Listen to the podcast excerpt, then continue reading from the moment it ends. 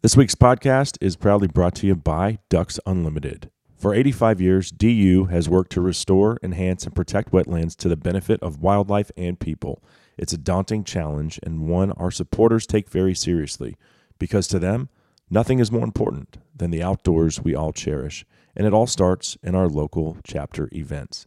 To find an event near you or to join our volunteer team, go to www.ducks.org. DU a proud sponsor of the Lone Star Outdoors Show and Sportsmen Everywhere. Howdy, everybody. This week's podcast also brought to you by Spartan Forge. Born in war, Spartan Forge was conceived while targeting terrorists. Think about that targeting bad guys during deployments in support of the global war on terror. We can also use this technology because of its similarities to track mature bucks. Now it's time to get this analysis into your hands. It's military based intelligence, next generation mapping. I absolutely love it. And I love the people behind Spartan Forge. They're like me. Second Amendment till the day we die. No exceptions. America first. Spartan Forge. Check it out by downloading the app today.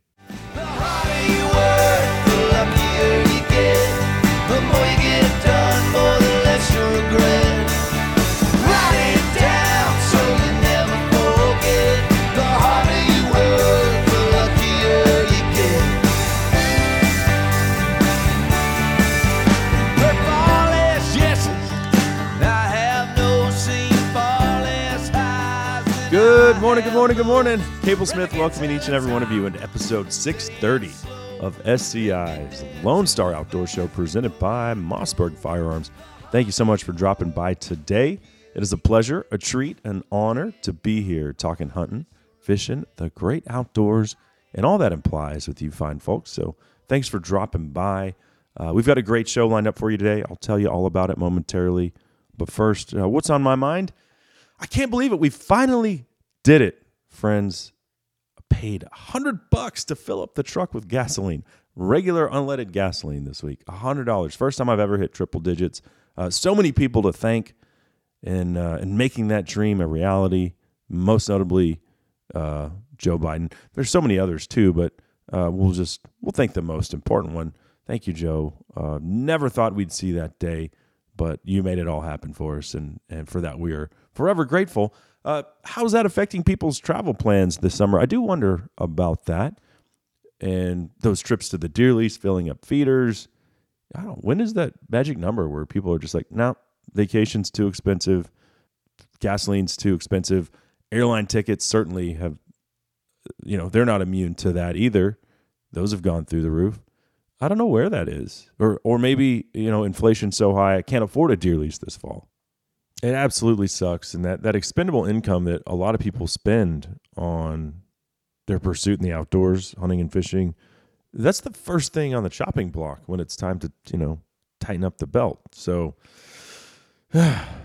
we shall see. But it ain't good.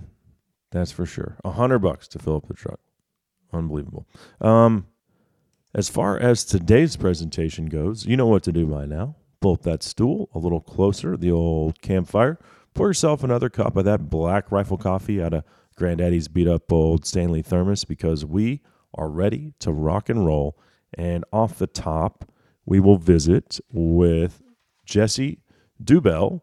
He is the executive director of the New Mexico Wildlife Federation. Uh, their bighorn sheep draw and the way that the tags are allotted has been under well, it's been under scrutiny for a long time because New Mexico Fish and Game keeps screwing up the process. Well, he wants that to be resolved once and for all. And as a non resident who puts in for New Mexico's bighorn sheep draw every year, um, I find myself invested in the outcome and what he's proposing. Is he trying to screw over the non resident applicants? Like one of those elitists that think only New Mexicans should be allowed to hunt bighorn sheep in New Mexico. Well, hey, guess what? Most of that's on federal land, buddy. So I'm certainly interested to get his take as as someone of influence in that scene, what are his thoughts and what is the appropriate percentage of tags, you know, across the West that should be set aside for non-resident hunters? I don't have the answers, uh, but I'm looking forward to the conversation. And then um, we'll spend a little bit of time with our pal Brandon Gleaton of Even Embers. I got a new toy on the back porch, and for the first time, I'm diving into the world of cooking on a flat top griddle. Absolutely love it, by the way, and uh, I think you guys will will enjoy it. We'll talk some some cooking, some some wild game, and then uh, he's very passionate about whitetail deer and subsequently their management as well. Uh, so some some whitetail discussion coming at you here in just a little bit. That's what's on the docket for today. Um, let's knock out a quick giveaway. I've got uh, I got a lot of Mossberg swag here in the studio: water bottle, cap, and T-shirt from the good folks over at Mossberg Firearms. Just uh, shoot over the word Mossberg. That's Mossberg to Lone Star Outdoor Show at gmail.com and we'll get you entered into today's giveaway. Uh, let's knock out a quick break. Up next, Jesse Deubel of the New Mexico Wildlife Federation joins us on the Lone Star Always Outdoor Show. been a gambling man, rolling bones with either hand. Seven years to promised land, early in the morning. Well, whiskey be my dying bed, tell me where to lay my head. Not with me is all she said, In the market for a compact track loader, check out the Bobcat Advantage, where Bobcat track loaders squared off against other brands in a variety of tests and challenges. Whether you're looking for performance advantages, uptime protection, or quality design, Bobcat compact track loaders are the best built machines in the industry. But don't take our word for it. Watch the videos at bobcatadvantage.com or see Bobcat machines in person at one of our nine North Texas locations. Visit bobcatofnorthtexas.com or call 469 586 0000 today. You're looking to remodel your home, add a deck or arbor to the back patio, redo your fence, or build your dream home from the ground up? Look no further than ECR Construction Group. My longtime bow hunting buddy Josh Brown is someone you can trust to deliver honest work on time. ECR Construction Group also serves the North Texas area, specializing in roofing, barn dominium builds, painting, and carpentry. So for your next project, call the folks I trust. That's ECR Construction Group at 214 400 1444 or ecrcg.com. I felt the lights on the big, big stages, a fire burning in my soul. I had those nights where my guitar was raging. It's not something you control, little darling. It's not something you control. One of my favorites there from Ray Wylie Hubbard, bringing us back on SCI's Lone Star Outdoor Show presented by Mossberg Firearms. Cable Smith riding shotgun with you as always. Thank you for being here today as we are all set to, uh, to head over to our neighbor. Well, if you're a Texan, the land of enchantment. Our neighbor to the west, New Mexico. Uh, lots to get into regarding their draw system and Jesse Deubel of the uh, New Mexico Wildlife Federation. He's the executive director. He'll be here in just a second. This segment, though, brought to you by Stealth Cam and the DS4K Transmit cellular trail camera. 4K quality video sent right to your cell phone with the uh, command app.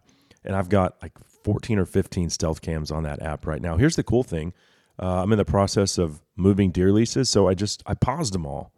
So I'm not paying for those data plans right now. And they're as cheap as $5 a month, by the way. But yeah, completely paused all of my trail cameras until I get situated on the new lease, which should be here in a couple weeks. So no commitment on your end. Pay month to month and uh, reap the benefits of the best wireless cell camera on the market. That's the DS4K Transmit from Stealth Cam.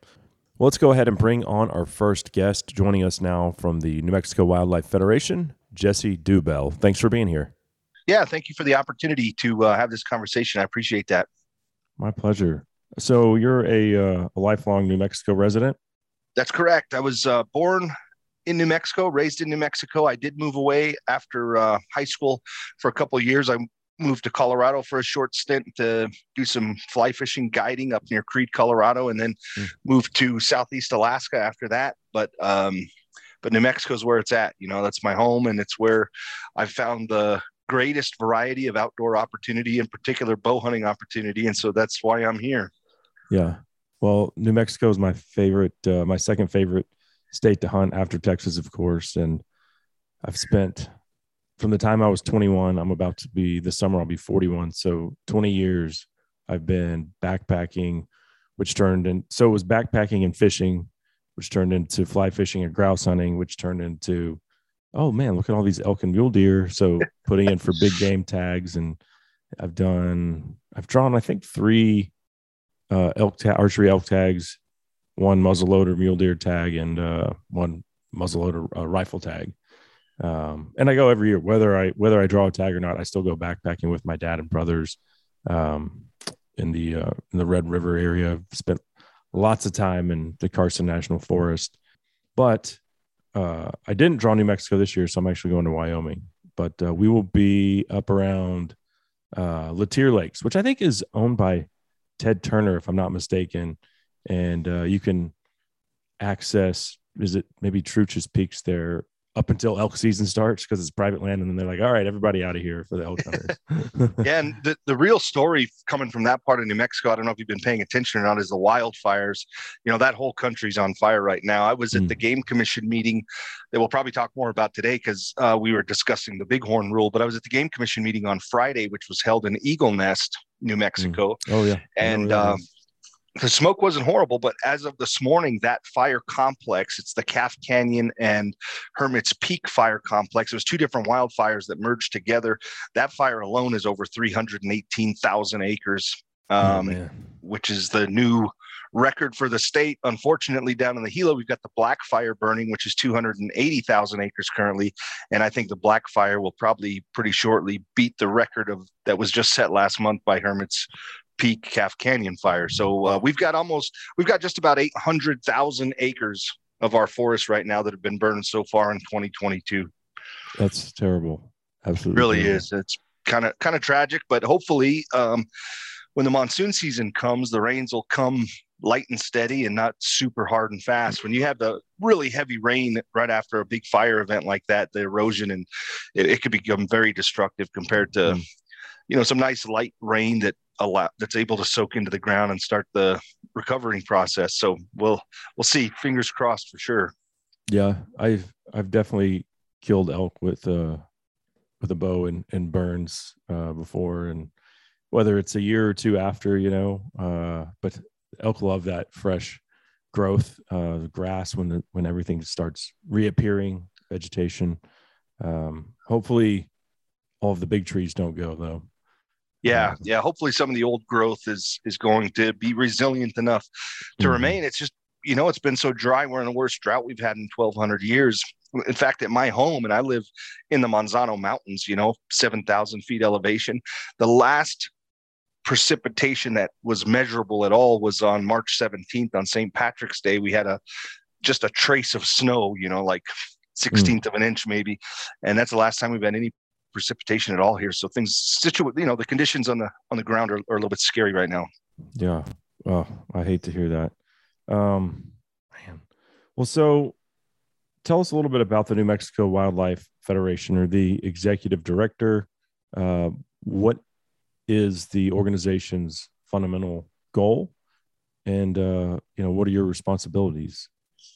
Yeah, well, that's a great question, Cable. And so um, the New Mexico Wildlife Federation was founded in 1914 by Aldo Leopold. At that time, it was the New Mexico Game Protective Association.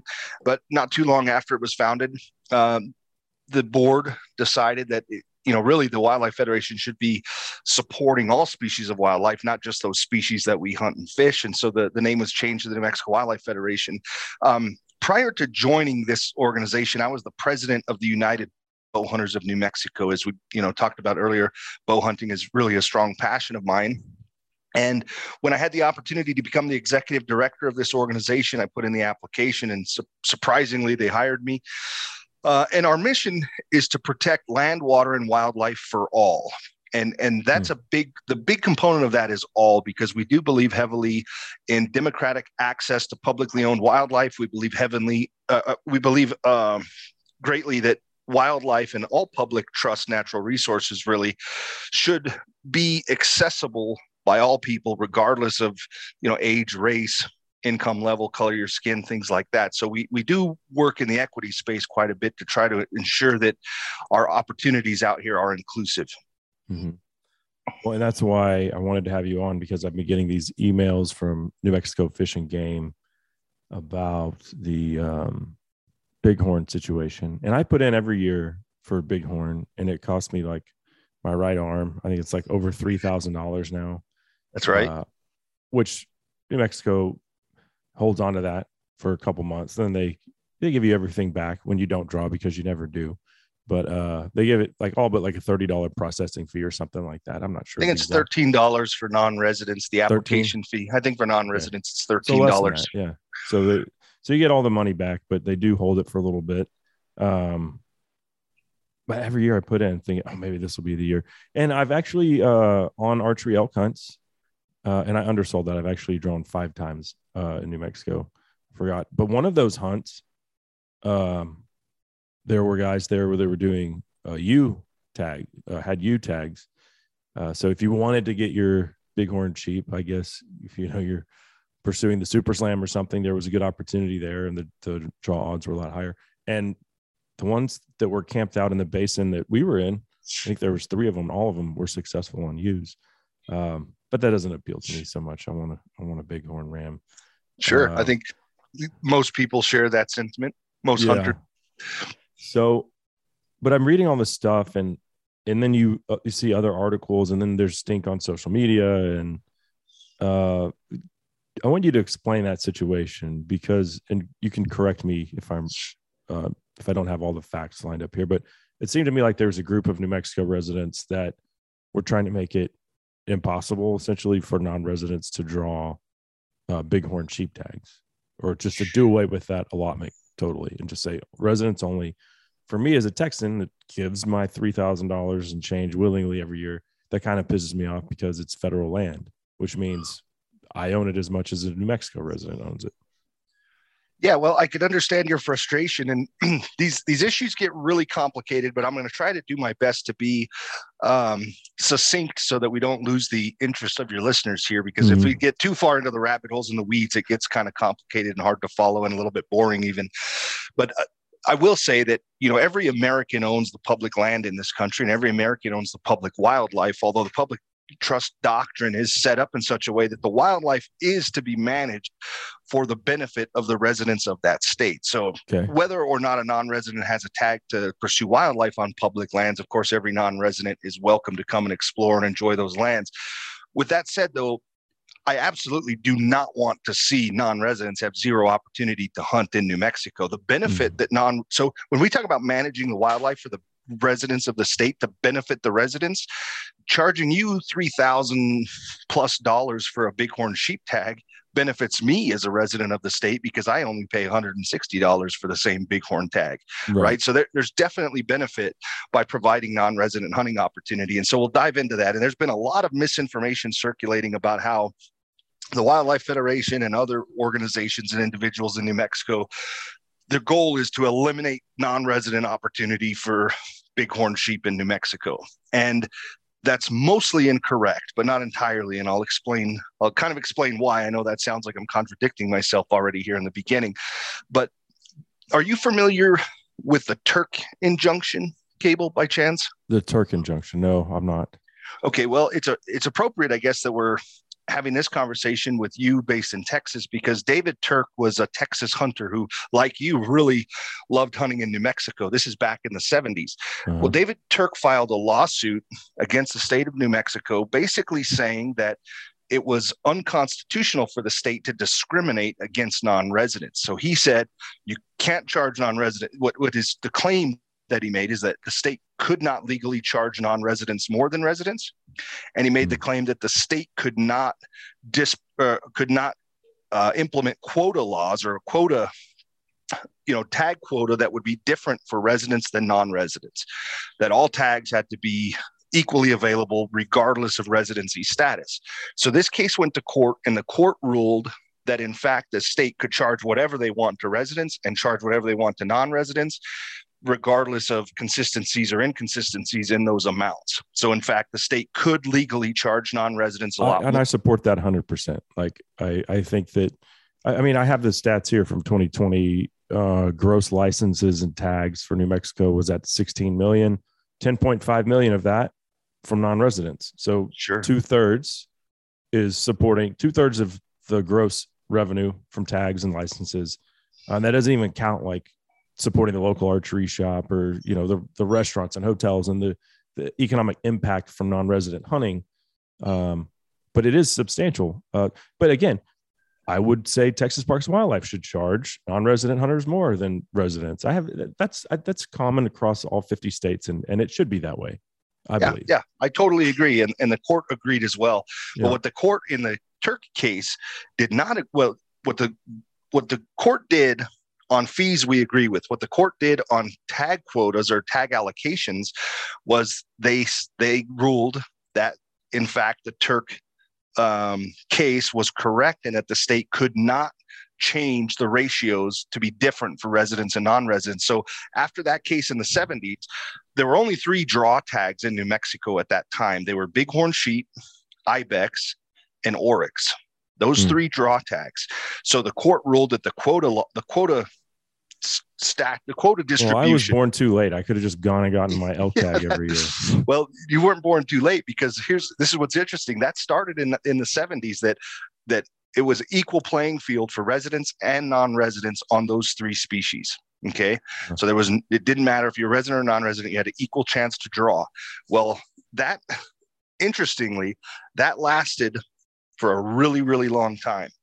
But in 2005, there was a federal case. Okay, so you were already hunting by 2005 Mhm. there was a federal case that said, in fact, the states could discriminate on tag allocations based on residency status. So in 2005, the state was still bighorn sheep, which is you know the species we're focused on today. Bighorn sheep were still equally available to residents and non-residents in 2005, when this when the federal court ruled that the states could discriminate.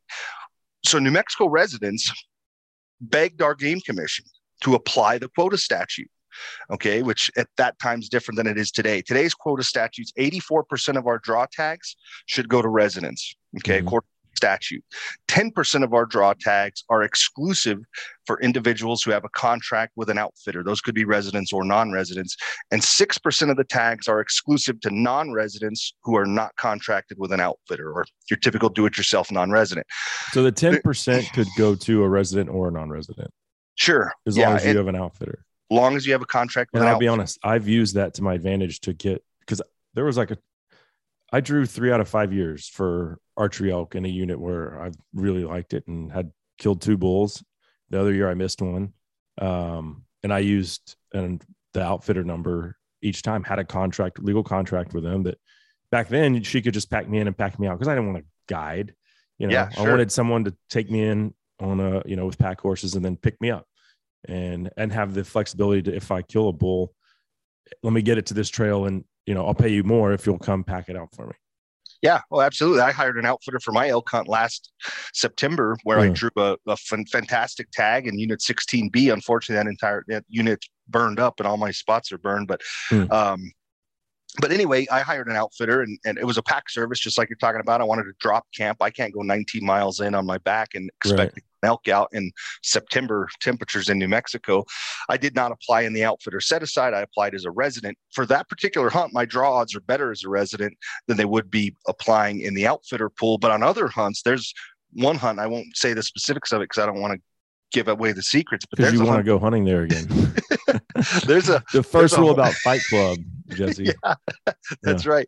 But there's a mule deer hunt in New Mexico that even as a resident, my draw odds would increase by 25 times if I apply in the outfitter pool compared to applying in the resident pool. So it just depends on the on the hunt code, and we're going to get into Mhm. hunt codes a little bit later. But depending on what hunt code you're looking at, um, anyone who spends a lot of time studying draws and things like that, they understand these concepts. But most of the time, residents are going to benefit by applying in the resident pool it's it's pretty rare that residents get better draws in the outfitter pool. But to answer your question, yes, residents or non-residents can apply in that 10% pool as long as they have a contract with the outfitter. So so again, 84, 10, and 6, that's our current tag allocation. In 2005, a federal court said the states can apply different tag allocations to residents and non-residents. But 2006, the Game Commission didn't do that. It was equal draw for residents and non-residents. Again, in 2007, 2008, 2009, 2010, 2011, 2012, equal draws for residents and non-residents. Damn it. Damn it. Yeah. I didn't when I when I was a younger man, I didn't have the three thousand dollars to pony up, you know. Right. So I, I, feel like I've missed my chance because you're gonna tell me, well, 2013, it all changed, which is about the time that I started applying, probably. yeah, your your timing's all off your cable, but that's yeah. but that's what happened. Then in 2012, what happened is there were 16 desert bighorn sheep tags issued in 2012. Out of the 16 tags, 15 of them went to non-residents in New Mexico. Because you know, residents, out of 16 total. 15 out of 16 desert bighorn sheep tags were issued to non-residents in 2012. Um, and that's finally the straw that broke the camel's back that pushed residents over the edge to, to go to the commission and say, okay, enough is enough. You know, we need to apply this quota statute across the board. Bighorn sheep, oryx, and ibex absolutely need to be subjected to the same quota statute as other species in the state, right? And so that's when the quota law happened. But here's what's here's where things get interesting is we have two conflicting statutes. I told you about the quota statute 84, 10, and 6. Mm-hmm. Okay. But then you have a statute that actually defines the term hunt code, what a hunt code is. It's a specific time frame. It's a specific species. It's a specific weapon type, right? Uh, yeah. You've applied to New Mexico. You see what the hunt codes look like. That and and you know when you apply, bighorn sheep is completely different than every other species you apply for. It's a it's a different process of applying. Because in 2013, when the state finally decided that you know they need to apply the quota law to sheep, they quickly realized that there are going to be zero tags available to non-residents because if you apply hunt code statute, you know, based on its stat- statutorial definition, then you don't get an outfitter tag until you hit seven tags in a hunt code. Hmm. So you can't give 84% to residents unless you have seven tags. Because if you had six and you give one to an outfitter, residents don't get 84%. And that statute's really clear that residents will receive a minimum of 84% of the tags. Okay. So if the term hunt code was applied as it should be based on its definition in state law, there would be zero bighorn opportunity uh, for non-residents in this state. Now, the Game Commission recognized that. So what they quickly did is they essentially bastardized the definition of hunt code. They completely disregarded the legal definition of a hunt code and they lumped together all of the Rocky Mountain bighorn rams into just one code and all of the desert bighorn rams into one other code. That way, there's so many tags that they have enough to distribute to outfitters and to non-residents. What what really frustrates me personally, and I, you know, again, lifelong New Mexican, but what really frustrates me is when they realized that there was going to be a problem for non-residents, they immediately found a solution like instantly uh-oh non-residents aren't going to draw we have got to figure out a way to get them some tags where it took them eight years to implement a ruling by a federal court that this tag allocation issue should even be applied to bighorn sheep to begin with. So that was a little bit frustrating. Um, but that's where we're at today is that the, the game commission completely disobeys the definition of a hunt code in order to provide non-resident hunting opportunity. And what what the position of the New Mexico Wildlife Federation is, and the position of a lot of individuals who, who support and work with the Wildlife Federation, is that we need to fix the statute. We need to go to the state legislature and fix it so there's not two conflicting statutes because the department's in a really tough spot. They're going to break the law one way or the other. Mm-hmm. They either break the law as it relates to defining the term hunt code or they break the quota statute the two just can't play well together. And it this is going to happen with Gould's turkey as well. You know, we're in the process right now of getting a Gould's turkey hunt because our populations have recovered and yeah. we're looking at moving you know their designation from the endangered species act in our state so that we could have hunts well these are going to be again five tags maybe six tags until you get to seven tags the outfitters don't get one and until you get to 13 tags in a single hunt code a do-it-yourself non-resident doesn't get one if that does that make sense Yeah. Okay, I still have quite a few more questions as we try to wrap our minds around this without getting lost in the minutia. Um, you know, one being if the status quo is working, what's really the problem? Um, so all that and much more coming up after the break as we continue our discussion um, with Jesse Deubel of the New Mexico Wildlife Federation. That segment brought to you by SCI, the worldwide leader in big game conservation. I'm a proud member. I'd love to encourage you to check us out and, and possibly join our ranks if you're passionate about conservation in North America and globally through sustainable use hunting, then there's no better organization to support. You can find us at safariclub.org. We'll be right back. I lived in on the Lone Star Outdoor Show. brother. We were always on the run. We were bad for one another, but we were good at having fun. Tactical Skeleton Firearms specializes in custom AR 10 firearms. They're best known for their AR 10 308 pistols, also dual caliber AR 10 rifle systems, and dual caliber AR 15 takedown pistols. Tactical Skeleton specializes in custom Cerakoting engraving, and they'll custom laser cut the foam insert inside your hard gun case. They'll also take on any exotic caliber build offered on the AR 10 or AR 15 platform. Precision machining and hand built quality guaranteed by a lifetime warranty. Who does that? Get free shipping on your order when you visit tacticalskeleton.com today. Cable here for Stealth Cam and the DS4K Ultra Trail Camera. Highest quality video on the market, bar none. It's 4K. It's incredible. And they've also got an entire lineup of cell cameras as well. You can find it all right there at stealthcam.com. Cable here for Pulsar. If you're looking for that nighttime optic, whether it's uh, night vision or my preference, thermal, hmm, man, these things have gotten a lot more affordable over the years. Now, of course, still a pretty penny, but the working man can get into a thermal, can certainly get into night vision. It's a game changer, and nobody does it better than Pulsar. So if you're ready to light up the night, head over to pulsarnv.com to check out their entire lineup of thermal and night vision optics. Hi, this is Governor Greg Abbott, and I want to thank you for listening to the Lone Star Outdoor Show. You remember Third Eye Blind and that Crackerjack ring. Clothes hanging on a dogwood by that Mississippi spring. And anybody else who's listening won't know what I'm singing about. This is only for you, There's little Mike Ryan bringing us back on SCI's Lone Star Outdoor Show presented by Mossberg Firearms. Cable Smith here with you. Thanks for dropping by. Uh, we're visiting with Jesse Deubel of the New Mexico Wildlife Federation. He's the executive director over there. And we'll get back into the uh, issue concerning bighorn sheep tags and, and how they are allotted momentarily. This segment, though, Brought to you by the Mossberg 940 Pro semi auto loading platform. Whether you're pursuing turkey, waterfowl, upland, uh, trap, or skeet, you know, they've got one for each application. It's the new semi auto loading platform. 1,500 rounds you can put through it before they say you need to clean it. I love that, by the way. Uh, you can find the 940 Pro at mossberg.com. Uh, all right, Jesse, uh, thanks for sticking around.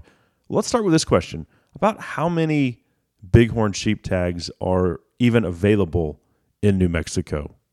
I think 49 might have been 50. You know, so we depending So on the population. population's increasing because you, you said, uh, what year was it where 15 out of 16 went to non residents?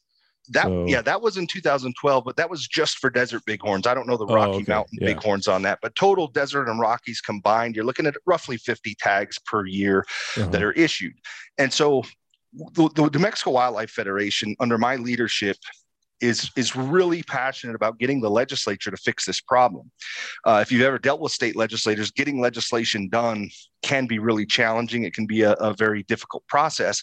And what I want to do is I want all the stakeholders to work together to pass a bill that would change the quota statute for species or for hunt codes that have fewer than say 10 tags like or 13 tags. Maybe that's a better number because um, you know 13 is the point where both an outfitter and a do-it-yourself non-resident would receive a tag. I want to change the statute in such a way that bighorn sheep are not subjected to the exact same statute as every other species because if we if we don't do that non-residents get zero opportunity. Mm-hmm. the problem i'm faced with is the outfitting industry and individuals who um, advocate or lobby for the outfitting industry are not super eager to change the statute. They really like the status quo, they like it the way it is. And in order to get them motivated to work together to fix this at the state legislature, I feel like there has to be there, there has to be an incentive.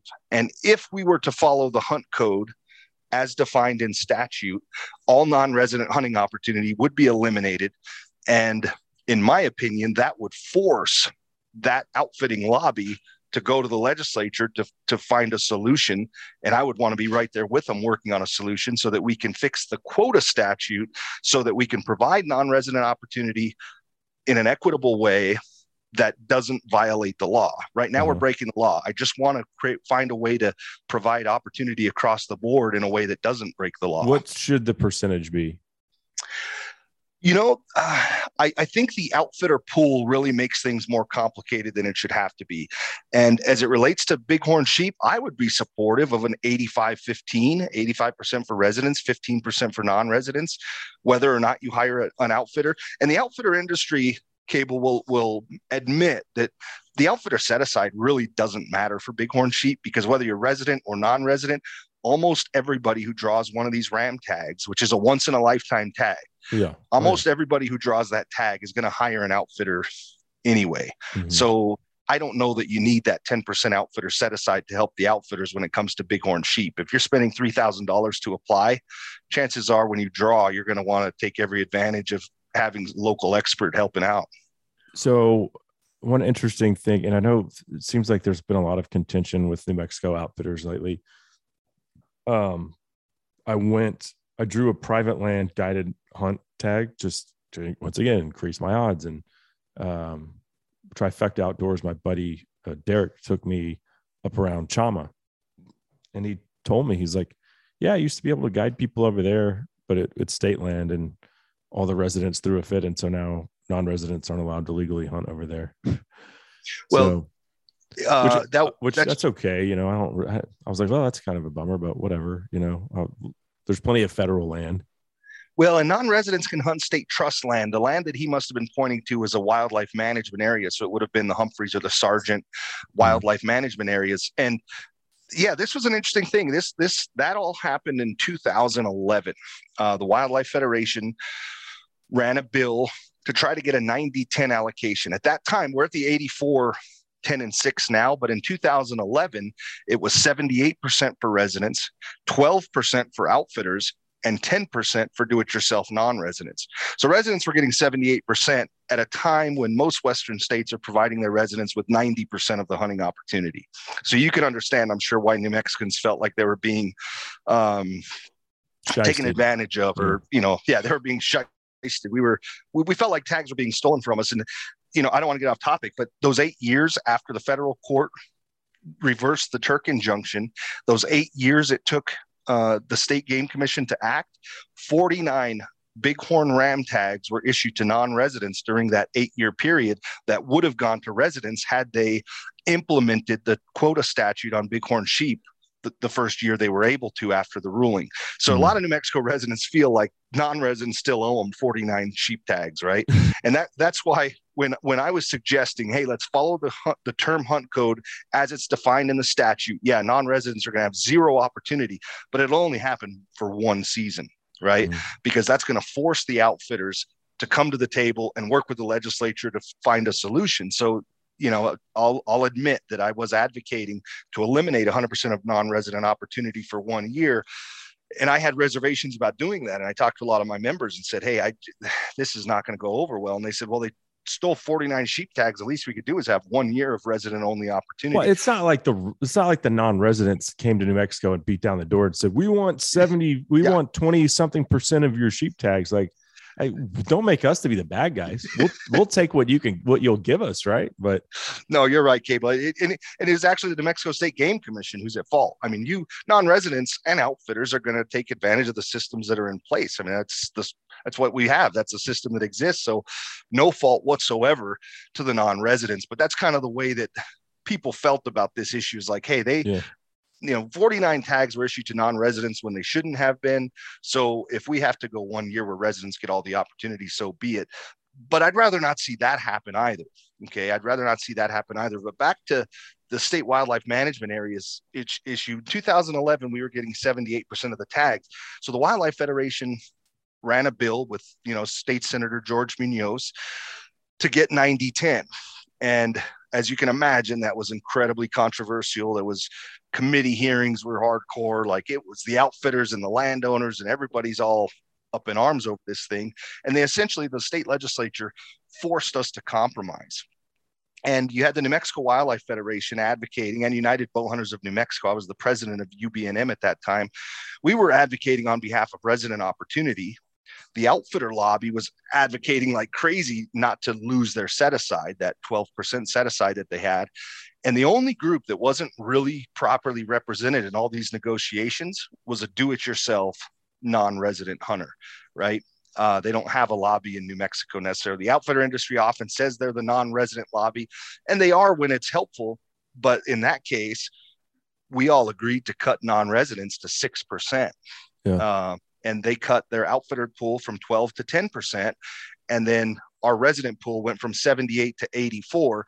But the way that they the, the way that it was determined that this was going to be an agreeable solution is they said, well, you can also have all of the state wildlife management areas exclusive for residents, and you can also have all antlerless elk tags exclusive for residents, which which I really struggle with, to be honest with you, because there's a lot of youth tags that are antlerless. And we've got a lot of kids like in El Paso, Texas, for example. It's a very short ride to the Lincoln National Forest from El Paso. And I think it would be fantastic if we had the opportunity to invite some youth from our, you know, from other states to take advantage of some of our youth encouragement hunts and youth opportunity hunts. But because a lot of those elk hunts are antlerless, non-residents are ineligible to apply. So our system's definitely not perfect. Uh, but Yeah. when our state game commission is forced to break a law because there's conflicting statutes and no way to satisfy both, I think we need to fix that. And I, I don't know how else to get um, well, here's my question or my concern. And and bighorn sheep, uh, you know, it's a once in a lifetime thing. You're talking of a handful of non-residents are going to get that tag every year. Probably never going to happen for me. Um, but what if it was okay? Now this year we're going to do it with elk, you know, or with mule deer. Uh, so that that's my concern. When you know, what makes you think that after one year they're going to fix the problem? You mean with bighorn sheep? Yeah, is my is my question. Well, I think if if there was no non imagine in the 2023 upcoming season, there's zero sheep hunting opportunity for non-residents. Um, I think that the outfitting industry would be doing anything and everything possible to fix that. And I certainly would be as well. I already am, but I don't have any I don't have any support. So if I take a bill to the legislature in this upcoming 2023 session, starts in January of 23, I'm going to have opposition from the outfitting industry because they don't want to change it. The only way hmm. they'd want to change it is if they didn't like the system the way it was. And so I'm trying to get the commission to make the system so that the outfitters don't like it. And that way the outfitters have incentive to work with me at the state legislature to fix it. But as long as they like it the way it is, you know, that's a powerful lobby. I, it is a very powerful lobby. And I'm doubtful that I can get, or the Federation and our group can get the legislation passed if it has opposition. And Mm. if we were to run a bill tomorrow, I guarantee you it has opposition. I mean, Kerrie Romero is the president or the executive director of the New Mexico Council of Outfitters and Guides, who's a friend of mine, by the way. I mean, you know, we we're colleagues, we work together, we disagree on some things, and this is one of them. She doesn't like it. So we actually had a meeting a couple weeks ago at this New Mexico Department of Game and Fish, with our chief wildlife biologist served as kind of like the facilitator or the mediator. And we had all of the relevant stakeholders were there: backcountry hunters and anglers, New Mexico Wildlife Federation, the Wild Sheep the New Mexico chapter of the Wild Sheep Foundation, the New Mexico Council of Outfitters and Guides. We were all in the same room trying to come up with a compromise, like trying to figure out how to fix this issue. And, you know, if you're just looking at the tags, it's really weird because the compromise we came up with, short term compromise, would have moved three tags from the outfitters pool to the resident side. So we're, we're I mean, spending countless hours working on an issue that's dealing with just like two or three tags generally moving around one two three tags but one of the proposals that we actually put forth is let's not change anything about the way the department does it but let's just put an expiration date on this what i believe to be illegal action of lumping hunt codes together taking what is a hunt code and putting them all together in this package and calling that a hunt code i said let's keep doing that until the we fix the problem legislatively, but let's just put a two-year sunset on this on this lumping process. Uh-huh. So that way, we everybody in this room, and of course the room at the game department where I mentioned the interested stakeholders, everybody here knows that we have a deadline of two years to fix this. And if we don't fix it by then, the lumping goes away, and that means all non-resident opportunity goes away, and none of us want that. So, so now, this ahead. makes me think of another question what is so i mean obviously it's violating the law but is there any other is there a negative implications from the way that is being administered right now well there are i think violating the law is a pretty big one i i you know this the state game commission oversees the new mexico department of game and fish which is a law I, yeah but people i mean people violate laws or, or you know uh, manipulate something one way or the other to appease if everybody's winning, right? Why does it matter? Well, and I'm just playing um, the devil's advocate. Sure. Here. No, no, no. That's that's fine. One issue that really die hard sheep hunters care about is the ability to calculate draw odds. You know, the ability yeah. to really investigate your probabilities of pulling a tag and making choices in your application strategy that would support the research that you've done. And the way that bighorn lumping works right now, you're completely unable to do that. There is no way possible for you to look at our bighorn hunt codes and figure out draw odds because you're not actually applying for a specific hunt. You're applying for one category of hunts. And then if you draw that category of hunts, you have three choices underneath that. And if there's hunts available in your first choice, you could be awarded that. If not, you could be awarded the second choice. And so the long story short of it is you you could find the smartest guys at go hunt and it's not possible to um Oh, I do know draws. the smartest guys over there. yeah, so they could they could probably do a better job of and hunting pool that. and you know who, sure. Uh, but yeah, I put in and for Bighorn in other states, and I could see you know my draw odds and everything else. So I like I said, I just wanted to know what's what's the negative effects of, of the status quo. Yeah, you know, in New Mexico, our commission has a long history of violating laws. And I've taken it upon myself and the Federation to try to correct that um, culture in the game commission. And, and this law wasn't the current game commission didn't create this problem. I mean, they inherited a whole host of problems. But in 2019, the department was doing this thing called roundup tags. They would whenever a, a, tag allocation didn't work out to an even number, they would just round up and create additional tags that weren't published in the proclamation. They weren't published in the rules and information booklet. Hopefully for non-residents. Almost always. Well, seven, 76% of the roundup tags went to non-residents. And and it wasn't the issue of one tag here, one tag here, one tag here is not that big of a deal, but breaking the law is you know should be something that we strive not to do and mm. and this one with bighorn sheep it's it's totally fixable all we have to do is rewrite the quota statute to put in a couple sentences that change the statute when it's applied to hunt codes with fewer than some number of tags. Maybe that number should be 13. Maybe that number should be seven. I don't know. But uh, I want to work with the Council of Outfitters and Guides and, and with non residents and with everybody to come up with something that's fair that we can take to the legislature as a unified voice. We're all on the same page.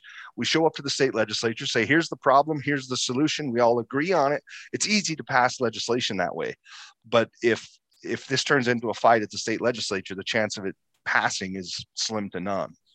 hmm Interesting stuff, to say the least. Um, we have had a little corruption in my neck of the woods with Texas Parks and Wildlife trying to change a, a whitetail season without any feedback from the hunting community in the three counties where I live, which are the only. Uh, well, there's four counties in North Texas that are archery only for whitetail deer. The rest of the state's guns blazing. You know, there's a rifle season starts the first weekend in November and usually runs till mid January. Uh, these four counties are the only ones that don't have rifle seasons. The the hunters in these communities, it's I mean, you're talking about Dallas County. Like, think about as urbanized uh, an area of Texas that exists. We didn't we didn't have a deer season from the 70s until 2012 because we didn't have any deer. They finally started to come back. We implemented archery only season. Texas Parks and Wildlife didn't ask us if we wanted. I mean, I I live in an urban area. There's I don't want guns going off around here, and I'm pro gun. Like, and here's the other thing: if we always had a gun season, I wouldn't be screaming, "Take it away, take it away."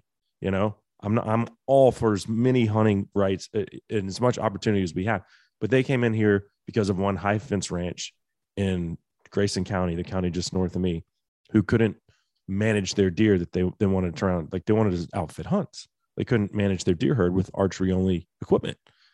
And you know, money started talking, and then next thing you know, they're trying to force us into these gun seasons. So we've had to deal with some BS here uh, lately as well. And I wouldn't say Texas Parks and Wildlife has as has, has a long history of that, but it's it exists in in state wildlife agencies for sure.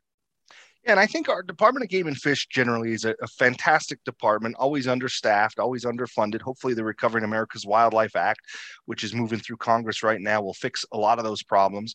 But uh, our Department of Game and Fish, I think, is great. The problem with our state game commission is that there's no political buffer between the governor and the commission. Yeah. And you know, the oh, New Mexico that's, Wild. It's interesting you say that. It was the game commission, not Texas Parks and Wildlife, but it was a, a, a individual on the commission board that was like, I can get that changed for you. Talking to the high fence ranch owner.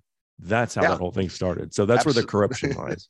oh, for sure. It's it's it's in the commission. And the New Mexico Wildlife Federation actually created the New Mexico State Game Commission. And when we did that, it was to keep politics and wildlife separate. You know, you mm. can't let politics interfere with wildlife management. The, the problem is, is that's right. Everybody, wildlife loses, people lose. You know, very wealthy, you know, special interests might get what they want, but generally mm. speaking, it's a bad deal.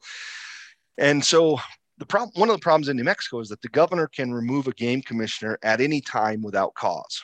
So you don't need any justification to be removed from the commission. So the the commission ultimately often does whatever the governor wants done, and a lot of times what the governor wants done is what the governor's donors want done, and that's what creeps into wildlife decisions mm-hmm. in a lot of states. This is not yeah. just unique to New Mexico, but this is but but the controversy, these these decisions and these issues are tough. You know, right now there's a proposal at the commission to eliminate scopes on muzzleloaders during muzzleloader only seasons.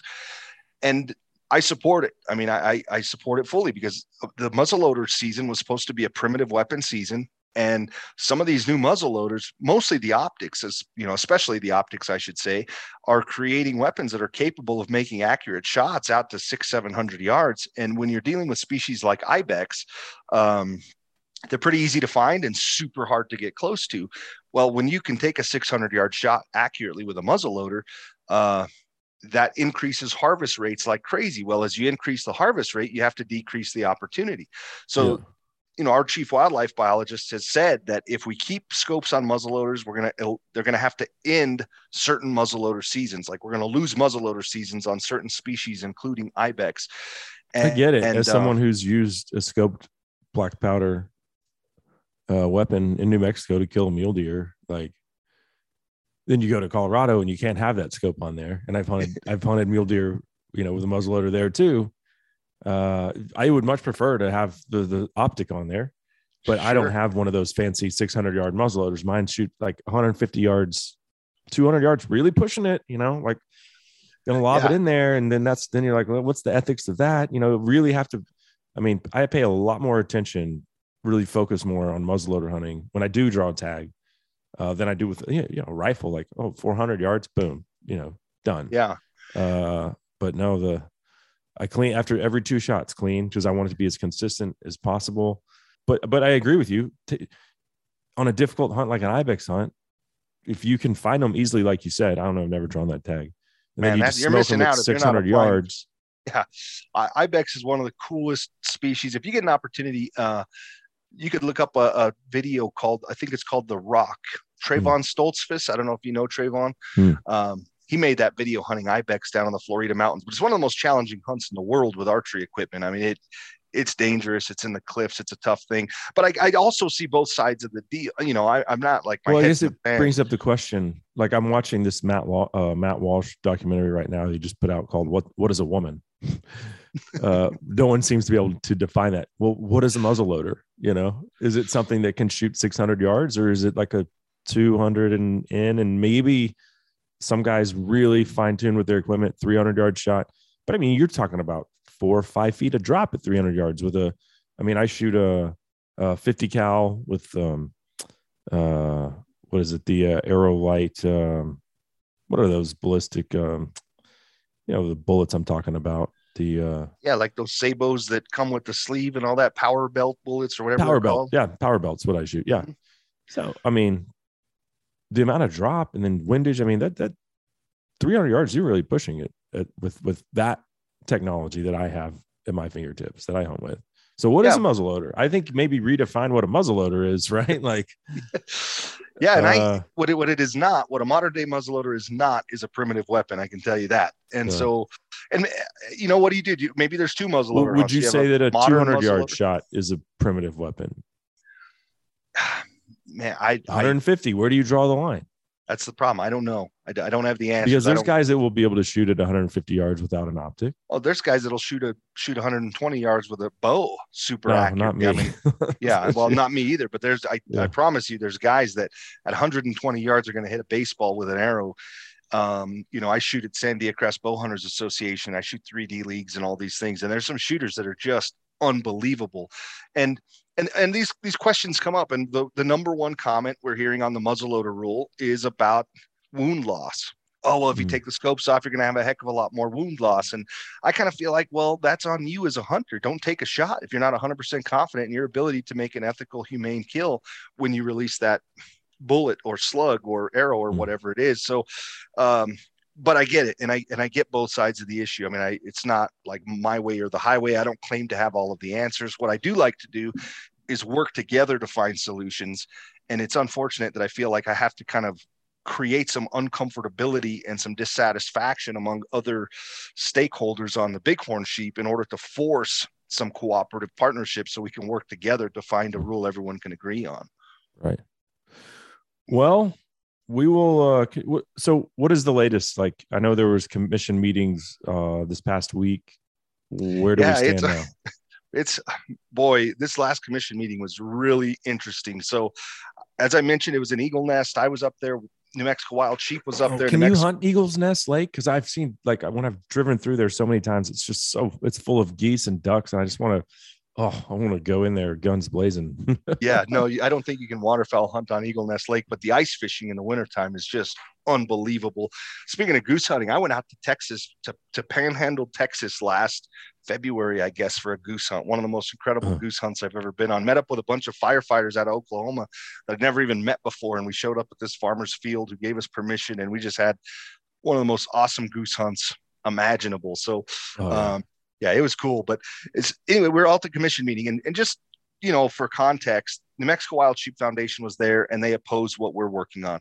New Mexico Council of Outfitters and Guides was there; they opposed what we're working on.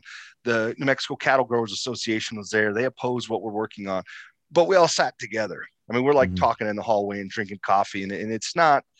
You know, I, I don't want to portray this as a situation where we're having these like knockdown, drag out fights. We have different opinions. We share our opinions with the commissioners. We get involved in debates and discussions, but it, it's very professional. I mean, we're we're all professionals, and we all care about sheep conservation. One thing misinformation that was circulating was that if we got rid of non-resident hunting opportunity, that non-residents would boycott the the auction tags that you know the Wild Sheep Foundation sells at their annual banquet, or that they would boycott the raffle tags sold by the state chapter.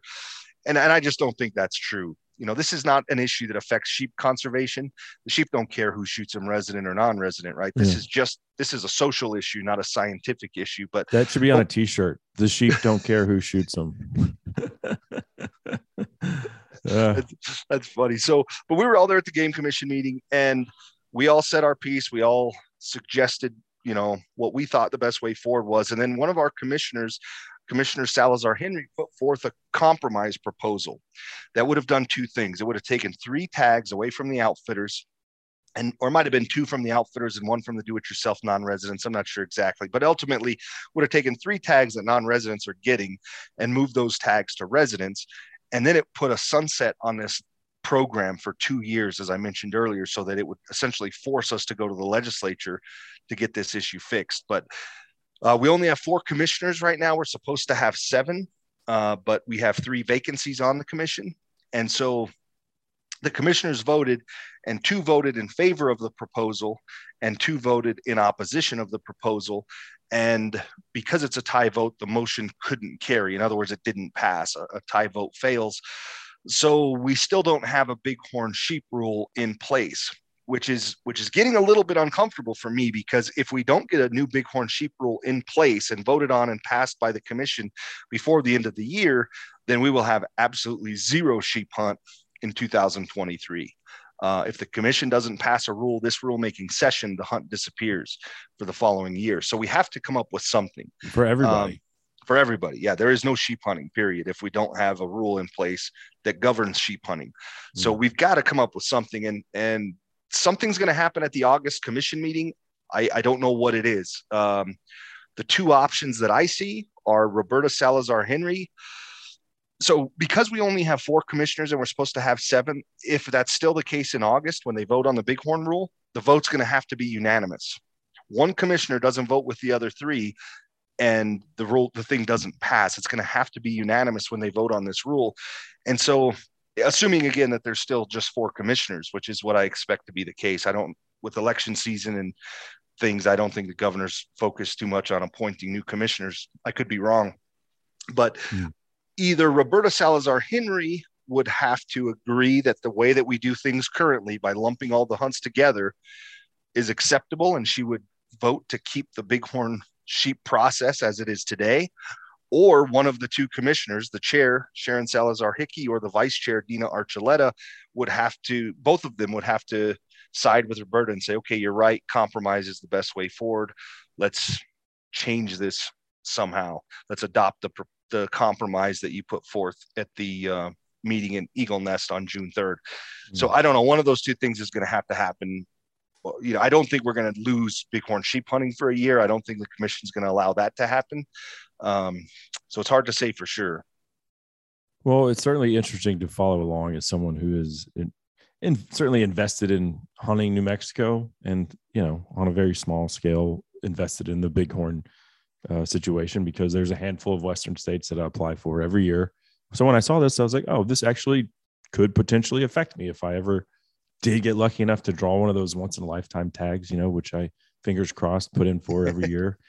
Um, you know, um, and and as someone who spends at least a week of my life every year doing something in the outdoors in New Mexico, like I, I love the land of enchantment, and uh, yeah, so I'm certainly interested. I appreciate your time. Last question, and and this has nothing to do with what we're talking about, but there's been a lot of stink about people who champion Deb Haaland. She's from New Mexico. I don't know what her history was there, but she's obviously Secretary of the Interior.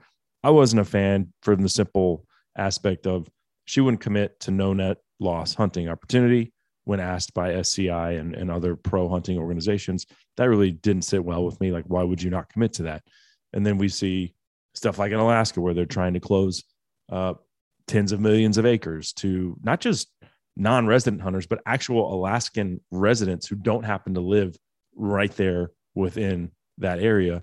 Uh, so I don't know. I want what, what what were your thoughts of her uh, her appointment and her refusal to make that commitment? You know, I um I supported the appointment, and and I've worked with Deb Haaland for a number of years. You know, Secretary Haaland previously was in the United States House of Representatives. In May, I think it was May 15th of 2019, she actually invited me to Washington D.C. to provide a, a testimony in front of the House Natural Resources Committee mm-hmm. about the effects of climate change on outdoor recreation. Where I turkey hunt in the Gila, what's currently on fire. Uh, I've been going there every single year first, you know, April 15th is turkey opener in New Mexico and has been for my entire life. I started going down there when I was 11 and turkey hunting this unbelievable area. And so I follow the same trailhead, camp in the same spot. It's 12 miles deep into the Aldo Leopold wilderness and take pictures along the way. And I wasn't doing it to document changes to the landscape necessarily. But as it turns out, I guess it's pretty unique for an individual to go to the same place, the same time every single year for you know 30 years. That's not something that that happens often. And so again it, it was just a, it's a tradition of mine. It's where i absolutely love to spring turkey hunt. But when when then representative haaland learned that i had this data the the photo documents the experiences the, the remembrances all of these things she invited me to come testify about how the landscape has changed. And so because of maybe that relationship my opinion is obviously biased. Mm-hmm. um, what I can say is that we recently expanded the L bar. We did a expansion to the wildlife uh, management area in game management unit nine, known as the Marquez Wildlife Management Area. That non-residents won't get super excited about that because, as we talked about earlier, those state wildlife management areas are for residents only. But uh, Secretary Haaland was really supportive of that. But one of the questions that she asked, we increased the size of that WMA by 54,000 acres. And one of the things she was concerned about is the is, is the ability to, to hunt in there and the ability for neighboring tribal members to be able to apply for hunts in there. And when we did the Sabinoso Wilderness expansion, which was last year, we bought a private ranch. It was called the Hobo Ranch. We needed to create better access into the Sabinoso Wilderness. That wilderness was landlocked for a long time where no members of the public could get into this BLM managed wilderness area, which is kind of near Las Vegas, New Mexico. Uh, next time you come out to New Mexico, if you get the opportunity, check out the Sabinoso Wilderness. And for your listeners, if you want to, I got a speeding ticket in Las Vegas, New Mexico. Yeah, sure did. yeah, well, they see that Texas plate and they just get you, man. Yeah. Um, but we, we put out a video about we we put out a documentary, and Secretary Haaland is featured very much in that documentary. And it's called El Hermoso Sabinoso. For anyone that wants to do a Google search, you can find it. And when the secretary came out to do the ribbon cutting ceremony and to celebrate this wilderness expansion, um, she was mentioning, she was referencing hunting by name, that this is an incredible opportunity for people from all across the country to come and hunt this amazing landscape. Mm. Um, I used to live in Alaska, as I mentioned. I, I hunt moose up there. I hunt caribou up there. Uh, do-it-yourself type hunts, but I'm not super familiar with the, you know, the issue that you're discussing. So I can't comment on that specifically. Mm. All I can say is, in all the interactions I've had, and in all of the times that I've needed support to expand hunting programs with DOI since Secretary Haaland um, has has been, you know, in that leadership role, I've been very impressed, very okay. satisfied. Okay, well that's good to hear because uh, you know I wasn't a fan then. I'm not a fan now, but I figured I'd get a New Mexican's perspective on uh, Secretary Haaland. Well, hey Jesse, I certainly appreciate the conversation today. Uh, you know, try not to get lost in the semantics of it too much. I don't think that we did. Hopefully, people didn't get tired head listening to it, but I think I think that um, it's important to understand how states manage resident versus non-resident how do they weigh the pros and cons? Because like we said financially speaking they sure charge us a lot more uh, as they should. And so m- that money is important you know ten and a half million dollars is two-thirds of that revenue. So um, certainly an important conversation one worth having. And uh, i appreciate your time. If you want to give your y'all's website for uh, the new mexico wildlife federation. Yeah i sure will. Thank you for for allowing me to do that also cable and thank you for you know inviting me on because i whether or not i agree with people on issues i'm very encouraged every time i see hunters getting involved and standing up for what they believe in and taking action and writing letters and calling legislators and calling commissioners. Not enough hunters do that. And and so again regardless of where you stand on this issue or any issue if you care about hunting if you care about fishing if you care about these traditions get involved and make sure that you're advocating for for them to exist well into the future. We need more of that. If you're interested in following the new mexico wildlife federation Federation. You can become a member for free. We have a free membership model, doesn't cost anything. You can go to NM Wildlife, like New Mexico Wildlife.org. We send out monthly newsletters. Um, my information's on the website. You can also uh, email me at Jesse, that's J E S S E, at nmwildlife.org. Uh, if, if you have concerns about the things we're working on, you agree or you don't agree, you just want to talk about it, touch base, complain about it, praise me for something that we've accomplished, whatever it is. You know, I think that dialogue is important. I, I want to be accessible to folks who care about these issues, again, regardless of what side of the issue you might be on. So yeah, check us out on social media. We're on Instagram, Twitter, Facebook, all of that stuff. Uh, but really love hearing from people all across the country and hearing about the issues that matter most to you. Absolutely. Well, hey, thanks again for your time. And uh, hopefully we'll both draw that bighorn tag someday. Well, if you ever need any help or suggestions on ideas or uh, you just want to get together when you're in town, man, give me a ring. We'll do it. All awesome. right. Thanks, Cable. So there you have it, the latest on the New Mexico bighorn sheep situation. Uh, hey, a guy can dream, right? Probably never draw that tag, but damn it, I'm going to keep putting in. And I will say this: while Jesse seems like a nice guy, uh, certainly looking out for New Mexico doesn't do me any favors, right? As a non-resident, and we're talking about federal land. Um, even if it was just, hey, we want to reduce the quota from 84 16 to 85 15, that doesn't do me any good. Like you're decreasing my odds. Uh, the fact that they want to do away with an entire season just to change the law? Uh, well, what if New Mexico enforced the hunt codes per Jesse's uh, wishes? Well, then if there's not seven tags in a hunt code, there wouldn't be one for an outfitter. And if there's not up to 13, then not only does an outfitter not get one, then a non resident DIY hunter is completely shut out of that hunt code. So, yeah, to me, um, like he like he did finish up at the end of the interview there, we'll just have to uh, have these conversations and agree to disagree at the end of the day. Because uh, yeah, I, am not down with that uh, on any level. So there's that. Uh, that segment of the show was proudly brought to you by Numa, geared for the outdoors. If you didn't know this already, take note. Numa guarantees their outdoor gear, their apparel for life. Think about that there is nothing that I abuse more than the clothing that I wear hunting for sure, backpacking, whatever. I mean, you're crawling around in the most unforgiving places on the face of God's green earth, and they guarantee it for life. Uh, plus, here's the cool thing 20% off your Numa order with that promo code Lone Star 20 when you check out on their website.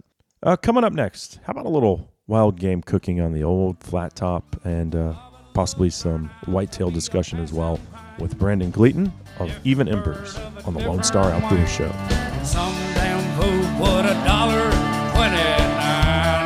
Jug of Thunderbird wine. Lord, I don't know if I'm gonna make it.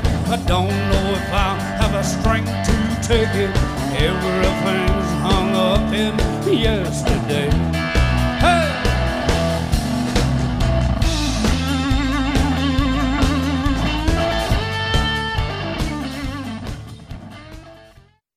Don Chris Letzinger, online sales manager at Cinnamon Creek Ranch here, reminding you we're not your typical archery club. We're a one of a kind archery facility with indoor and outdoor ranges, full pro shop, and six different 3D courses. Cinnamon Creek was designed by hunters for hunters. Located in Roanoke, Texas, we have over 200 3D targets to hone your archery skills. Call 817-439-8998 or visit us at cinnamoncreekranch.com to visit our new online store. That's cinnamoncreekranch.com. Let's face it, guys, we all would love to own land, right? But they're not making any more of it. However, there's a solution. Lone Star Ag Credit has been helping its borrowers finance their own piece of paradise for over 100 years. Whether you want it for recreating, ranching, fishing, hunting, or just to get the hell out of Dodge for the weekend, visit Lone Star Ag Credit today to start making that dream a reality.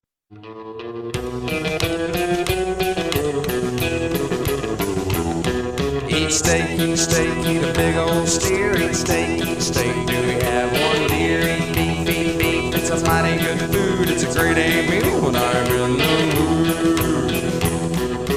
Cowpokes will come from near and far when you throw a few ribeyes on the fire. Cable Smith welcoming everybody back into SCI's Lone Star Outdoor Show presented by Mossberg Firearms. Thanks for being here as uh, we're all set to talk a little cooking, specifically on a griddle. Uh, something that is brand spanking new to me. And I'm loving it, by the way. Uh, but before we do that, this segment brought to you by Vortex Optics and the brand spanking new Crossfire HD 1400 laser rangefinder. Awesome little unit, lightweight, compact, and a price tag that won't break the bank. I think it's like MSRP of 269, something like that. Uh, but you can find it for certainly cheaper at your local sporting good retailer. That's the Crossfire 1400 from Vortex, which you can find at vortexoptics.com. Uh, all right. Well, let's head to the back patio. And keep in mind, at the time when we taped this discussion, I'd only cooked one thing on the griddle because I ended up leaving for Hawaii like the day after I got it. So I was eager to start cooking on it, wanted to have some experience before taping with uh, Brandon Gleaton. Since then, I've done steaks, I've done uh, venison smash burgers, I did some um shoot what uh what was the fish my buddy brought me? Oh, wahoo. I did some wahoo. Uh, thanks to Jonathan Morton for that, by the way. Um, and I think a couple other things. Uh, did some venison fajitas. And so I've actually racked up quite a few delicious meals on the new griddle. Uh, joining me now, it's Even Embers, Brandon Gleaton. Thanks for being here. Thanks for having me. It's my pleasure, man. My pleasure. Uh, so let's get to know you a little bit before we talk about something that I'm really excited about. Uh, folks know that I love to cook, especially wild game, and uh, and that's why you're here today. But um, tell me a little bit about yourself, as far as you know, where you're from and what you like to do as an outdoorsman. Sure. Yeah. I know. Um, I grew up here in uh, the Metroplex. Went to school in Arlington. Went to uh, college down in, at UT in Austin. Um, have always been an avid outdoorsman, hunter, fisher.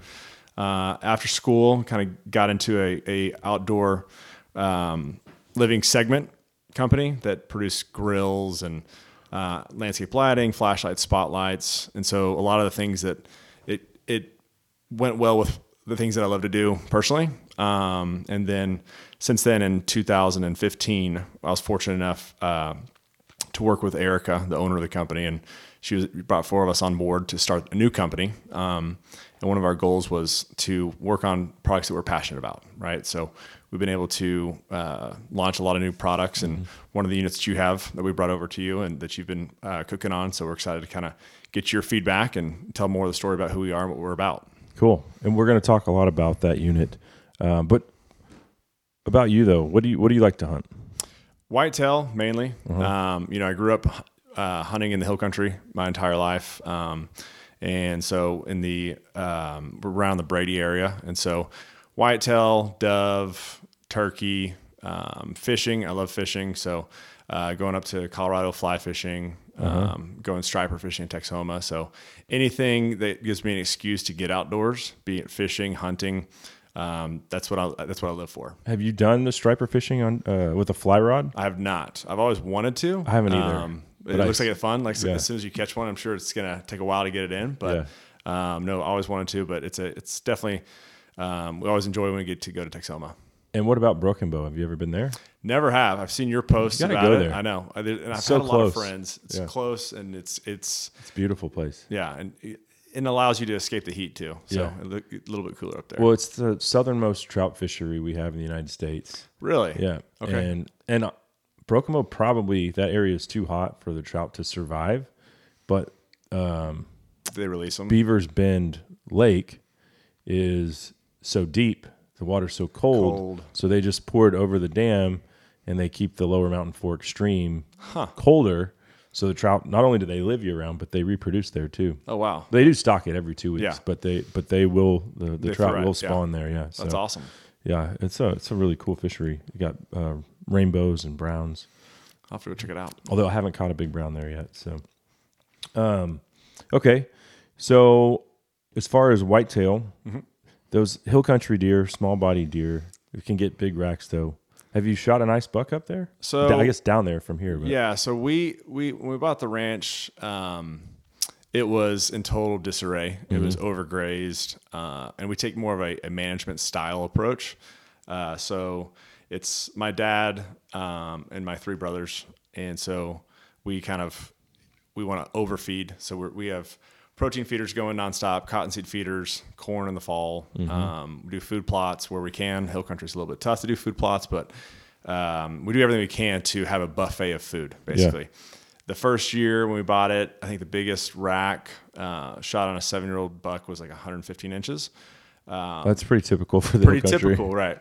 Uh, last year, I was fortunate enough to harvest a 158. Oh wow. Um, and then this year we had one that was shot, I think it was 156. So Nice. we have a couple good ones that are will probably be pushing 165 next year. Uh-huh. So it's kind of we've continued to overfeed, add additional water wells, water troughs, so feed and water constantly. Uh-huh. Um, and we've seen a massive not only improvement in horns but body size. I mean, we're shooting deer that dress out at 145 pounds now, whereas in the past you'd be lucky to have a, a mature buck. Oh, dress out at you could throw a hill country buck over your shoulder and just easily. walk walk Yeah. around with it. Yeah. So it's been fun to watch. I think we're kind of more gravitated toward that process Mm-hmm. of just watching the herd uh, where it started to where it is today. And so that's when it's cool. When I was telling you about all the mounts at the, at the ranch house, you look at it and you go, "This is where we started," and it's just a it's it's really cool to see the progress. Yeah. Well, that hard work pays off and um, food and age structure. Yes. You know, that's you're seeing the fruits of your labor.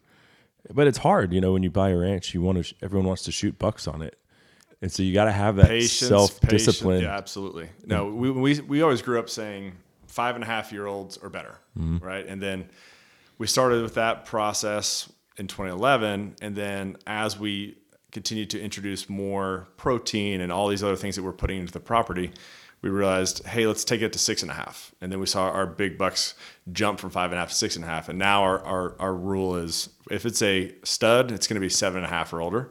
Um, all the other deer, the cull bucks will start, you know, making decisions around four or five. Uh, but for the most part, we try to seven years. It's a gamble because you can have, you know, we all know that a, a stud buck can just die for no Right. reason. But we've only had one in the in the uh, 11 years of fact, we've only had one good buck just die of natural causes. So that we've found. yeah. So um, So I would say the most impressive ranch I've ever been on in Texas is the the Tecomate uh, Yeah. Cazadores, El Cazadores, and um, they so the Bucks of Tecomate was a TV show for a long time. Oh, yeah. this family purchased it from uh, a guy. What's his name? Dave um, Schwartz. Schwartz. Yeah. Well, Gary Schwartz and Dave is the other guy. They were Oh, partnered. Morris. Morris, yes, yes. Yeah. yeah. So um, this family purchased it, and the, the one of the sons reached out to me on Instagram. Was like, "Hey, would you like to come see what we've done with this property?" And I was like, "Well, yeah, I, I- know the property from the Yeah. TV show." He's like, "Dude, it's it's even totally different. better Yeah. now." And so I went down there, and um, he let me shoot a seven and a half year old, one fifty seven. Just like the biggest free range Right, deer I've ever killed. Exactly. He was like, "Eh, to be honest with you, my family wouldn't even like. That's just a cull buck. Right. And then he shows me a nine year old, nine and a half year old deer because they have the most intense camera survey. Um, and this is all free range. They've got food plots, Mm-hmm. but um, he shows me pictures of this nine and a half year old buck over the years. They, they called him Mr. Heavy. But unless the deer were like in the 180s to 200s, the family again not interested. So this deer kind of fell through the cracks. Right. And I'm looking at him at nine and a half, and he's running does. He's in great physical shape because they're feeding and they've got this awesome management plan. And someone finally shot that deer. He sent me a picture later, and this nine and a half year old buck wasn't even very wide, and he went in the 170s. Jeez. Yeah, nine and a half years old. That's insane. Yeah, I Um, mean, it's. I think that's one of the things you learn is if you can have the right, right amount of food, right water. I mean, they can thrive and live for a, a much longer than we ever thought. Right. So, Yeah. No, absolutely. Um, so, what is your favorite wild game to cook with then? oh man, um, I would say uh, nilgai. I mean, Oh, yeah. one of my. I haven't shot one, but one of my buddies brought over nilgai, um, and it was phenomenal. I mean, I love black buck, axis, Mm-hmm. um, elk, of course, uh, buffalo. I mean, I like it all. Yeah. And whitetail to me is great. it's a little bit trickier. You can't just you know throw it on the grill. You got to do a little bit more um, love to it. So, Right. uh, but Especially an old ruddy buck. yeah, yeah, exactly. a lot of times we, because we have to shoot so many deer on our property, a lot of times we'll donate a lot of the meat because you can only take so much. So Yeah. if I can donate the ruddy buck and then keep the doe, I'm going to do that all day long. Right, right.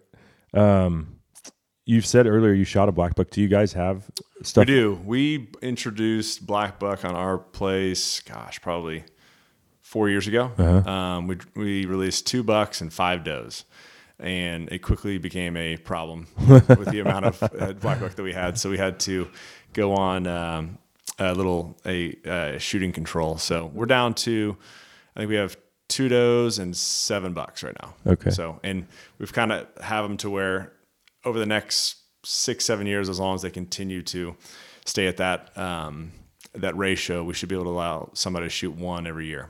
Okay. So I shot one last year.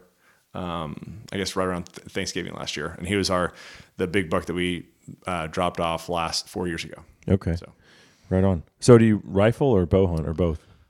so I uh, grew up rifle hunting, switched over to bow hunting in high school. Um, I love bow hunting. I feel like I've I've let it uh, slip away just because of time with kids. Oh yeah. uh, and which you can relate. Oh, yeah. Uh, so whenever I go down there, I I used to train my own hunting dog. Now someone else does it for, Right, for that reason. you exactly, know, it's just right. like So I have a feeling when my when my son gets to age where he can start shooting a bow, I'll probably get back into it. Mm-hmm. Um, just because I, I did love it. It's just now it's um, the amount of time I can spend out there with sports and all that kind of stuff. It's limited, so I try to maximize my success. Oh, I hear you. Yeah, my favorite thing to do is is um, bow hunt elk in the rut. Yeah, But you know, once rifle season rolls around, I'm the first one to say, ah, right. set my Put bow over down. here in the corner if I haven't gotten my target buck yet. exactly. Then I feel like I'm cheating on archery, but you know, at the end of the day, I don't care. Right. I'm not too proud. No, I don't blame you. And on that note, let's take our last break here. We'll come back and uh, let's talk about the actual griddle from Even Embers. Uh, that segment brought to you by Rustic Reminders Taxidermy with locations in Marion and San Antonio, Texas. Josh and Becky Gunther. Yeah, they've been taking care of me and all my trophy mounts for a long time, like over a decade. They do amazing work. They answer the phone when I call, and they've got a full staff. That means uh, people are working on skinning and fleshing, and some are working on painting and all that good stuff. It's you know teamwork makes the dream work. Uh, so they have relatively fast turnaround time as well. You can find them at gr the number eight mounts.com. We'll be right back on SCI's Lone Star Outdoor Show. Hero to us all. When we were raising cane and swapping songs. All right, guys. As we age, stuff starts to hurt. Our joints are inflamed. Nothing seems to work like it used to. That's where cryotherapy comes in. I've been going to Cryo and More in McKinney for over a year. It's the fastest way to reduce inflammation and get to the root cause of all that pain. Uh, I feel amazing when I get out of the cryo chamber. And they've got some cool Father's Day uh, specials coming up. 100 bucks for CryoSkin facials. That's uh, $57 savings and only $30 for a full whole body cryotherapy session. That's my favorite, and that's $10 savings. Call 214 892 5334 to schedule your appointment today or head over to cryoinmore.com. Hey guys, Cable here, and last year was a wild year for censorship. It's only continuing in 2022 uh, for us hunters and anglers. So I've partnered with the social media platform Go Wild to combat mainstream social media censorship. Go Wild was built by outdoorsmen and women, by hunters and anglers just like you. It's a free social community. Not only are your photos not censored, they're encouraged. Imagine that. Go Wild gives you points for things like sharing your trophies, gear reviews, and inviting friends. As you earn points, you unlock awesome rewards too, such as gift cards, free swag, knives, huge discounts on brands like Garmin and Vortex, and so many more. Oh, and if you create a free account, you get 10 bucks to the store just for trying it out. Visit downloadgowild.com to get started, and I'll see you over there. I was born to run, so run I may.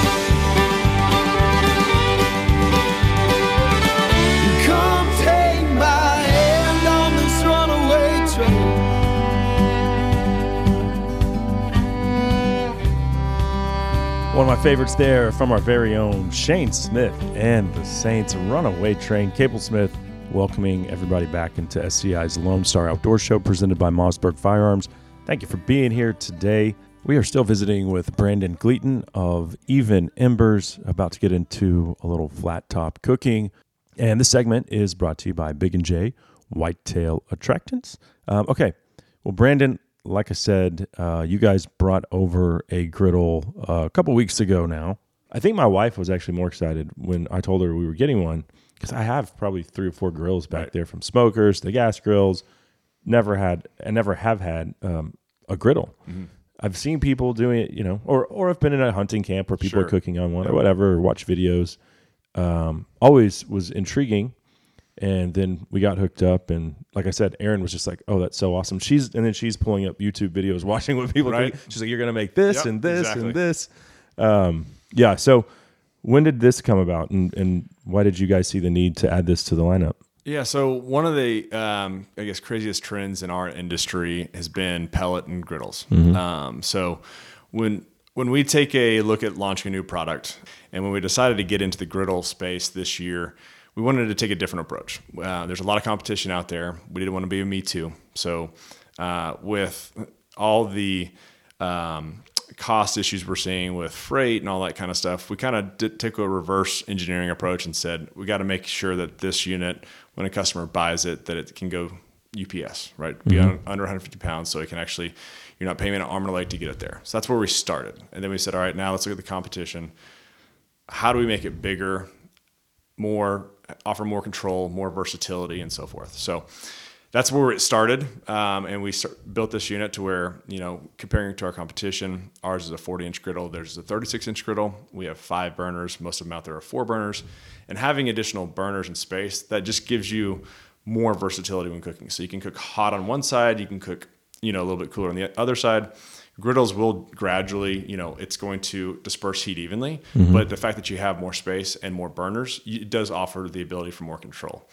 Um, one of the things we also wanted to do is we wanted to include a lid with the unit, and a lid that protects the griddle, but also one that uh, can be used for if you're melting, if you're steaming, um, if you're smoking. You can even smoke on a griddle with uh, wood chips. So uh, it allows that customer to not have to go buy a, a typical griddle and then go buy the other things to um, you know piecemeal it together. Uh, and so we partnered with Tractor Supply um, in order to launch the unit. And so it, it literally just started hitting stores last week. I spent a lot of money with Tractor Supply. Yes. Mostly on corn. Right, Or uh, you know, hog panels Yep. or everything that you need for a deer lease or ranch is like Tractor Supply is the the one stop shop. They have everything. Yeah. Their, their deer event when it launches in the uh, late summer, early fall, um, they've got every hunter covered for sure. Yeah. So we were excited. I mean, when we launched, the, when we came up with the product, we went with uh, Tractor Supply. We have a great relationship with them. Um, they sell a lot of our products under our Even Embers brand, and so uh, they were excited about it just because with all the rising costs and everything with uh, consumer products, we were able to hit a, a still hit a 349 retail. So Oh, wow. you look at the the re, you know the competition, um, a lot of times uh, they're going to be retailing anywhere of a comparable unit. I'd say in the 369 to 449 range. So we're trying to do everything we can to make sure that we're offering the best quality, best value for that customer um, in order to make them you know an advocate of the Even Embers brand. Right, right. Well, I got it. I cooked my first meal on it, and I did um, wild turkey fajitas with like you know bell peppers and onions. Um, so I had the fajita meat seasoned going over here, the vegetables going here, and then tortillas on the other side. It was awesome. It's like instead of having to have three skillets going, you know, it was um, No, it's great. I game mean, changer. Or or the turkey on the grill outside, and then Right. doing the vegetables and the you know uh, tortillas inside. So No, it's, it, it does offer a lot of flexibility uh, when cooking because there's a lot of people that, you know, when they have a traditional gas grill, they'll go buy a grill topper, right? Because they don't want their veggies to fall through. Or if you're doing, you know, some sort of ground meat, you, you're not going to throw it on a, a gas grill. Right. So Um, and then there's a lot of people that don't want to cook ground meat or whatever it may be in their kitchen. So because some of so they don't like the smell. The, house the ruddy old buck. Exactly, exactly. so it allows that you know take it outdoors, and that's what we're all about. Is how do we take the in-home experience outdoors? Um, just because we feel like outdoors, you know, circle around a table, family, all that. You know, we feel like it's just a, it's a great way to gather around and get everybody excited about the product. Yeah. Well, I love it. We're glad to hear. Yeah. So, what are some of the other like recipes or things that you've seen people use a griddle for that are, are outside of the box? Oh man, um, we did a one. We had a, a local chef do bananas Foster uh, on it. Oh, wow. Um, we've, I mean, you really can do anything. You you would never think of griddles used for, like I said earlier, smoking or Mm-hmm. even steaming. You can steam crabs on it. You can put wood chips on one side and and have the burners going on one side and do kind of an indirect cooking to where you can actually have smoke go to the other side of the unit. So, I mean, you whatever you would like to do. I mean, it, the options are endless. Yeah. So with that, and that's the cool thing about the griddles, and it's one of the things that we one of the things that we noticed um, over the you know since we started the company in 2015 is just the at first when we saw the fad, we are like, eh, this will probably die out. But then when you start, we started looking at it, understanding uh, you know who that customer is, what they're looking for. We, it, we felt like we had to get in the market, um, and we wanted to make sure that we came into market with the right product at the right time. Yeah. Well, I, I feel bad, kind of like the bow. Uh, I've got a really nice cast iron skillet that I'm I'm going to be cheating on Yep, regularly. right? Yeah. And, and that's one of the things where I, th- I feel like the people are starting to understand is that whole cast iron skillet cooking. I mean, that's how most steak restaurants use it, right? Right. And so it's the whole ease of it's hard. To, it's harder to screw up, right? Mm-hmm. When you don't have that direct flame, you don't have to worry about the grease fires and all that kind of stuff that people um, may be accustomed to. So, so yeah, it's Put a little bacon on the grill and walk away and see how see how you like your steak Uh, after that. That's right, exactly. So, and that's funny you say that, and that's why we, you know, when we launched our gas grill lineup, we put glass windows in the lid. We said, all right, let's allow the customers to be able to see what's going on inside because at the end of the day, it's a it's a um, a unit that has. Uh, that's putting out flames, and so we want to be careful as customers are cooking, especially with fatty meat, that they're monitoring the situation because, like you say, if you throw something fatty on there, it, you can have massive flames in no time. Yeah, yeah. What about um, what about maintenance? So on the griddle itself, um, all we recommend is uh, obviously cleaning. It's got the little um, hole on the side, Yeah. so you'll rake everything over that you're you, um, that you don't need into that. It'll fall down into the grease cup itself. Um, we always recommend just a little bit of oil, um, just like you do with the cast iron skillet, Okay, right? In the sense yeah. that after you clean it, put a little bit of oil on it, keep the burners on, let it continue to season, kind of smoke off a little bit, and then you should be good. Uh-huh. Keep the cover closed, um, the, the lid closed. Uh, when you have storms, Don't like- put soap on it, right? don't put soap. Right. No. So Just um, water. Wa- just exactly, just water. Um, and uh, yeah, if you have storms like we did this past week, it's not gonna. I mean, you're gonna get water on it. So whenever that happens, you see there's tutorials. Um, some griddles uh, do get rusty over time if they're not taken care of. But that's when we just recommend just you know do do some soap. Not sorry, not soap and water. Just do some oil. Yeah. Um, in order to uh, treat it just like you do a cast iron skillet. Okay, right on. One other thing I've, I've I have seen a lot of videos of is people cooking breakfast on it. Uh, I think that's going to be a become a, a weekend tradition around here. Yeah, no, that's that's the cool thing about the griddles is you kind of have the breakfast, lunch, and dinner covered, Mm-hmm. right? In the past, grills have been used for dinner, um, but the, fa- the fact that you can throw pancakes, sausage, eggs, um, hash browns, and you have a huge griddle to where you can do everything at once, and Yeah. you keep those smells outside outside of the house. Um, but then you can fire up for all meals, and that's one of the things that we're seeing ever since COVID happened was people are grilling more often, right? They are, you know, they have multiple grills in their backyard. In the past, they just had a traditional gas grill. Now Right. they have gas grill, pellet smoker, griddle, just like you have now, Yeah. right? So it does allow you the ability to cook any meal you want, any time of day, um, breakfast, lunch, and dinner. Well, like I said, uh, I've enjoyed it in the brief time that I've had it. Uh, looking forward to many more awesome meals uh, for friends and family. And um, I guess we'll we'll wrap it up with uh, where. First of all, where can folks find you guys? Sure. Uh, you can, our website is evenembers.com. Uh-huh. Um, and our social media channels, you can look on Instagram and Facebook uh, for Even Embers. And this particular griddle that you're going to be cooking on um, is can be found at Tractor Supply. Um, it's both in, it's in select stores, but also on tractorsupply.com. Okay. Awesome, awesome. Oh, one other cool thing. Um, uh, Morgan's in here with us today as well, and she said you guys have like a um, like a I don't know what the, what are they called like the standing heating units that you would see in a Oh, yes, restaurant. yeah. So I don't have one, but I thought that was pretty cool. And it's a pe- is it a pellet one? It's, it's a pellet heater, yes. And Okay. so when, when it gets uh, cooler, which we're months and months away from that, right? We just left that. Right. Although So- this was a nice uh, cold front we it had was. this week. Last week was or this past week was great. Um, we'll have to get you one of those. So that it's a what we wanted to do when we got into that space is again when we when we introduce a product, we're not going to be a me too company Yeah. and just go after price. Um, so we looked at how do we use a a, a resource that's cheaper than propane, um, but also how do we make it to where a heater heats uh, more efficiently than a traditional propane heater. So it is a pellet fueled heater that heats from the ground up, right? Because we all know heat rises. So whenever people are, are surrounded around the propane heater, everybody's just putting their hands up, trying to get their face and their hands warm. So this heats from the ground up. So you know, we tell people you, you feel it from your nose to your toes. Um, and it's also got three glass panels to where uh, you can have it as a functional heater, but also if you just want that campfire ambiance, more of like a fire feature, you have that option as well. Okay. So Cool. Well, folks can check that out as well.